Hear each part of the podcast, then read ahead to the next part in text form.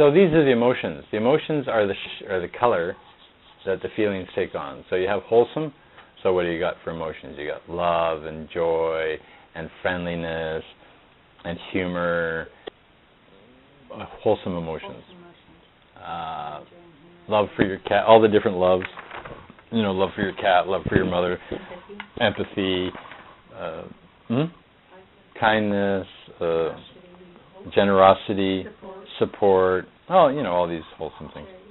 Thank you. Charity. Then you have neutral feelings, which is how you live actually most of your day. So there's not a lot of motion in neutrality. The, the texts say that if you're in neutrality, you're actually slightly positive. You're, in that sense, your day is much more positive than it is negative generally, because although you might get angry at work, you probably only get angry for an hour or two. Or the rest of the day, you're kind of fine. But because because the negative emotions are more overpowering to the ego, the negative emotions are very seem very big in relationship to this, and the positive ones maybe seem a little smaller. The emotions are the colorations for the feelings. So on meditation, you're not you're not trying to change your sensations. You're not trying to change your passions. You're not trying to change your your lusts or your whatever, but you're trying to see it clearly. Oh, okay. In, terms of the sensory, the nature of sensory exploration, you have to wonder about your country, right? Now you go to Japan, sensing, sensing, sensing. The range, the variety, the attention to detail, the uh, complexity, the uh, artistic sense of the design, and uh, they're an incredibly high-powered sensing country. It's, it's, it's like they use their sensing function to justify their thinking position. So, in other words, they sense it this way, and therefore it's good. But look at it the other way. Take the English diet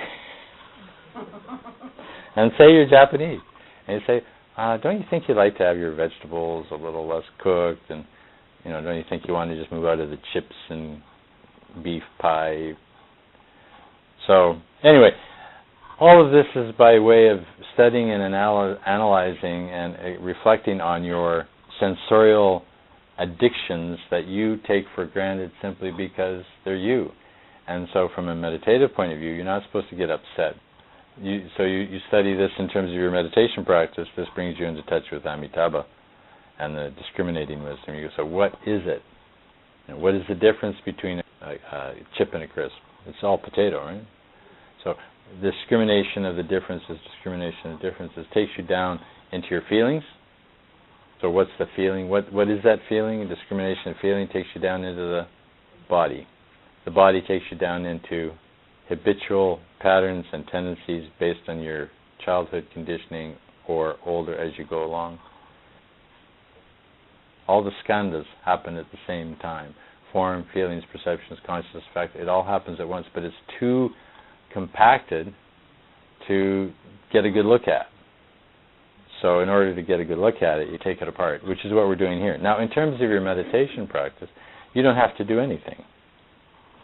You just keep doing your meditation, your breathing meditation, or your Tara meditation, or your whatever other meditation you might be doing, you know, Dzogchen meditation or your Mahamudra meditation, right, which is just basically resting peacefully in the moment. And whatever comes up, you watch. So up comes an emotion, up comes a craving, up comes a feeling, and you go, okay, what's that? Rather than just running out to act on it. You see the difference? If you just run out to act on it, you have only one option. You have to run back to you. Because if you run out to it, you are by definition running back to your ego identity. That's not wrong in and of itself, and you can do that, please, the rest of the year, except when you're doing your challenges. But in meditation, you shouldn't be doing that. You should be not running out to it. You should be holding yourself back to, to study the need for that cup of coffee to watch what happens in the body when you don't do it, to watch what happens in the feelings when you don't get it. And you you watch the the program download itself, and you then you know your ego. And once you know your ego, stimulation, recognition, structure. Once you know your ego, you're already free of it. If you take note of it, you don't have to change it. You don't have to fix it. All you have to do is take note of it. Because before you had any of it, you were still you.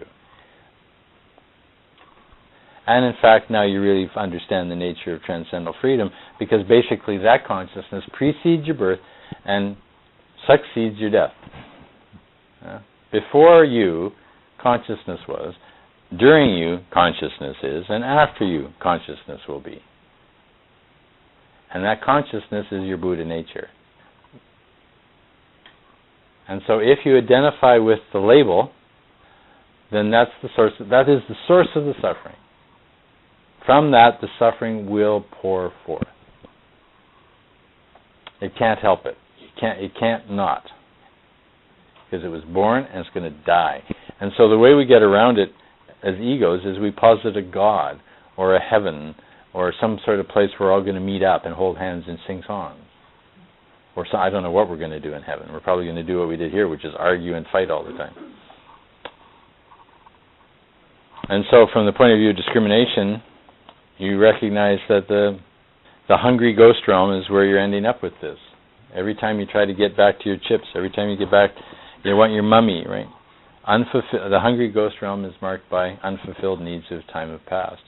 And so your ego, by definition, in relationship to its sensing functions, its cravings, its passions, its lusts, so on, is an unfulfilled need whose time has passed.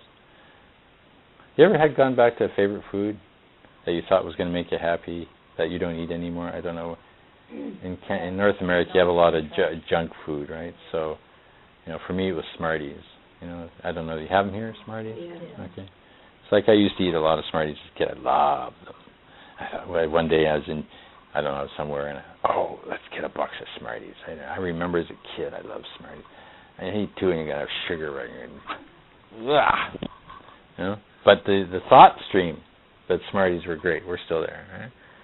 But they actually don't make you feel very good. Kids love them. So so too with your ego structure. You you think that if I hold that in place, I'm going to find somehow I'm going to find happiness and contentment. But and you do insofar as you keep that car going down that road at 60 miles an hour. But the minute you take the foot off the gas and start resting into nothingness, it starts to crack a little, doesn't it? So what's your strategy? Let the thing fall apart or put your foot on the gas. What does the ego want to do? Put the foot on the gas. Because you're afraid that if you break apart, you're going to end up in oblivion.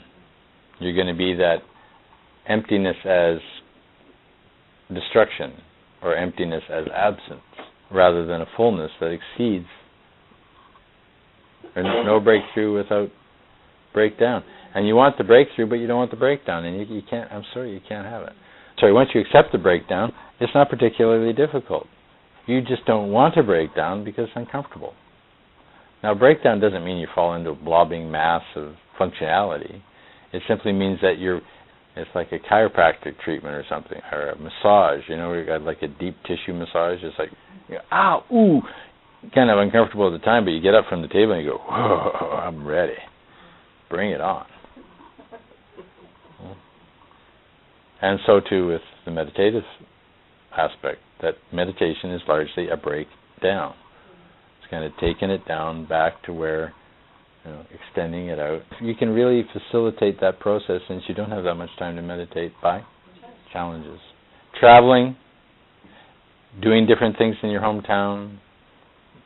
Well, why should I waste my time and money doing that? Why, why not just save my money and I'll go out with dinner with my husband on Friday? Because you've done that. you do that all the time. It's not it's not opening the box. That's perception. So you change your perceptions. My perception changes a little from clay pigeon shooting. Not a lot, but a little. And they build. So habits are easy things once a week. You meet someone, do you always start the conversation or do you always wait for them to start the conversation? So change it. When you meet Mary, you're always the one who starts the conversation. Wait for Mary to talk. It could be very interesting. Watch how quickly it gets uncomfortable. And it doesn't always have to be a negative it could be a positive. Everybody wants to feel that they're in control of their own world, right? You got a problem with this. Oh, you should have areas of your world that you're in control of, right? But don't you want to feel like you're in control of your own world? Now, if your whole world is based on the external, don't you have a bit of a problem? Mm-hmm. So you're much, much better off. Your strategy is much, much better off by getting your control of what you really want to be in control of, and what you really want to be in control of is your state. And you cannot get control of your state. It's not possible to get in control of your state if your state's always measured by what happens out here. Is that logical or what? So you make your peace with the playground of life and you get control of what you really need to get control of, which is your state in relationship to whether you get your own way or not, whether it goes this way or that way, whether you get what you want or what you don't get what you want. That brings you in a wholesome state.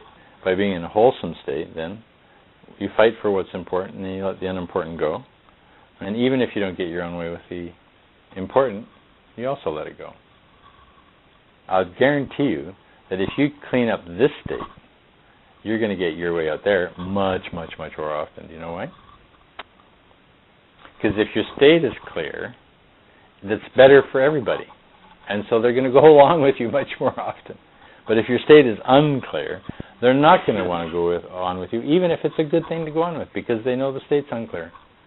They sense the state's unclear, and they won't go along with it because there's something wrong with it. And what's wrong with it is the state's unclear. And if the state's clear, they'll go along with it even when it's not so great. When something comes up in meditation, it's not like you have to put the label on it, like a word. You just note it, right? You're just aware of it. And then if it has a vibratory energy in it that gets your attention, if it's not karmically tied to you, you won't even trigger you. But if it triggers you in some way, then there's the karma. It's subtle. Granted, it's very subtle, and it gets more and more subtle, and it's very fast, so you can't do it all. So you just pick up the ones that really pop up at you. If you did them all, you'd never get an inch. Yes. Um, just one question. Um, the mantra. Yes. Om Amideva Yeah, there's two mantras from Amitabha usually. Om Amitabha Hri Swaha, which is more for loving kindness in the world, and Om Amideva Hri is more for sending them into the light. So when humans are dying, you can do Om Amideva Hri. And when animals die, you tend to do Om Ratna Kutra Hong. So if you're passing a dead animal on the road, you can do Om Ratna Kutra Hung, which is, means enter the jewel state of consciousness. But animals aren't really in a position to love in the, in the sense of a conscious. It's instinctual. It's not a choice. So humans can love by choice. So that that that's the ami part. So ami de, and dewa means shine, to shine. So friendly shining. Go to the friendly shining. Was that your question? Okay.